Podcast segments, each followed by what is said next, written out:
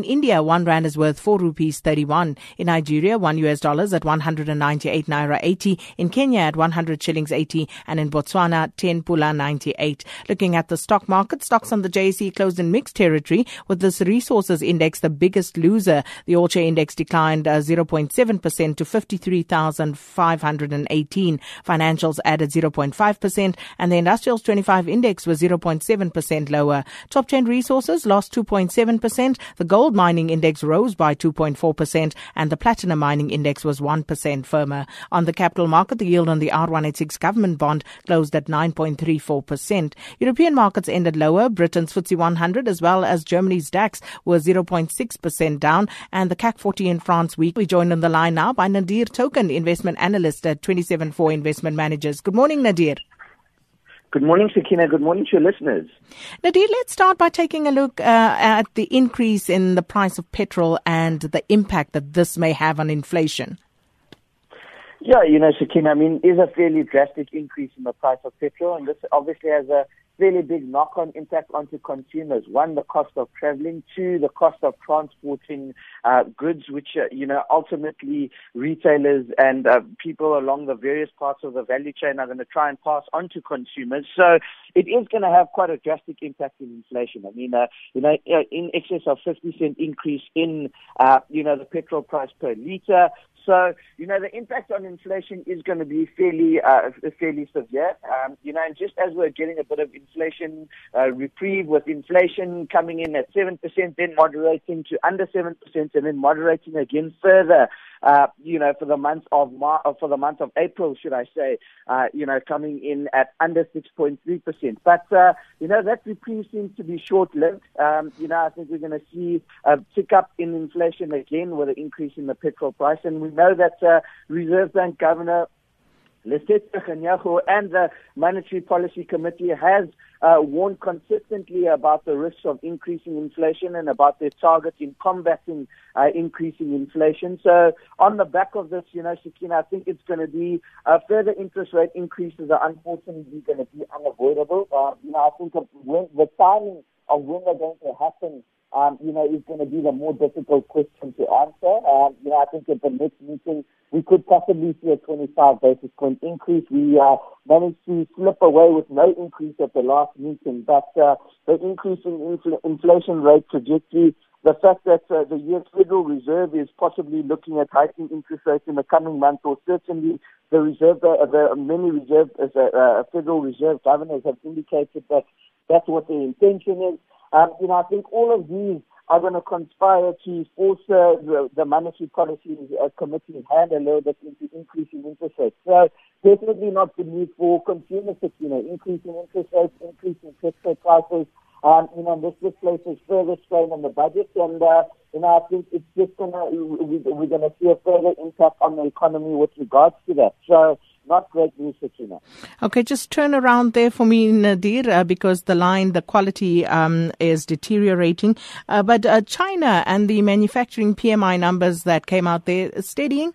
But do you think there's enough hope there for a quick recovery?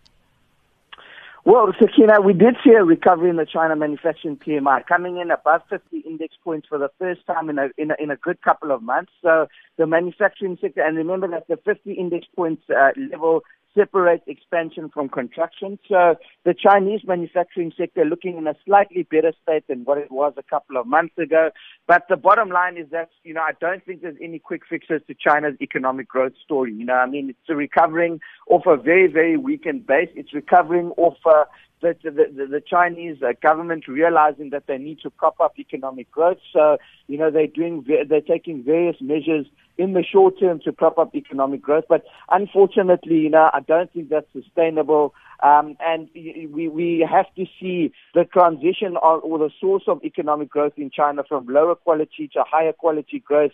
And I think policymakers remain committed to implementing that. So the bottom line here is that China is changing the source of the economic growth. Manufacturing and investment is going to make up a smaller component of that. We know that services um, and consumption now make up in excess of 50% of China's economic growth. The fact that wasn't the case, uh, you know, a mere one year ago. So um, manufacturing and and and and and, uh, and, manufacturing and investment becoming increasingly um, weaker in the Chinese economy. Although we did see some short-term reprieve on the back of that, um, you know, we saw a little bit of reprieve in commodity prices. But unfortunately, you know, I think these things are going to be very short-lived, and you know that doesn't spell a very good picture for commodity demand and commodity prices moving forward.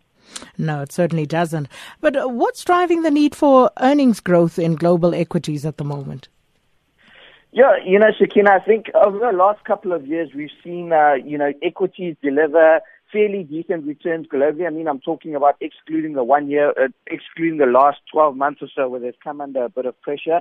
Um, but a lot of this, a lot of the returns which have happened Sakina has been as a result of multiples expanding. Basically, uh, investors willing to pay more for one rand of earnings, uh, one rand of future earnings uh, in terms of a multiple. So we saw multiples on the MSCI go up from about uh, you know, 13 times forward earnings to about 16 times forward earnings.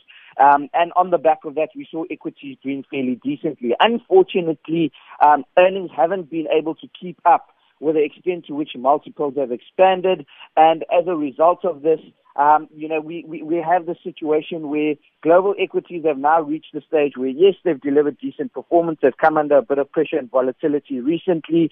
And that's really because uh, there's a desperate need for for for returns to now be earnings growth generated. So you basically get returns from three sources in equities. You either get dividends, you get earnings growth, or you get multiple expansion. And uh, you know, given that that uh, dividend the dividend yield of the MSCI world is pretty much in line with where it's been, uh, its average, its long term average of around three percent. Um, you know, there's not going to be much uh, uh, equity return coming from that source, um, and multi- the multiple expansion source has been uh, fairly exhausted. So the need for earnings growth is coming through quite strongly now. You know, I think, uh, but in terms of that, you know, the global economy is looking in a in a healthier position than what it was perhaps one year ago, and that's why the Federal Reserve is talking about increasing interest rates in the U.S.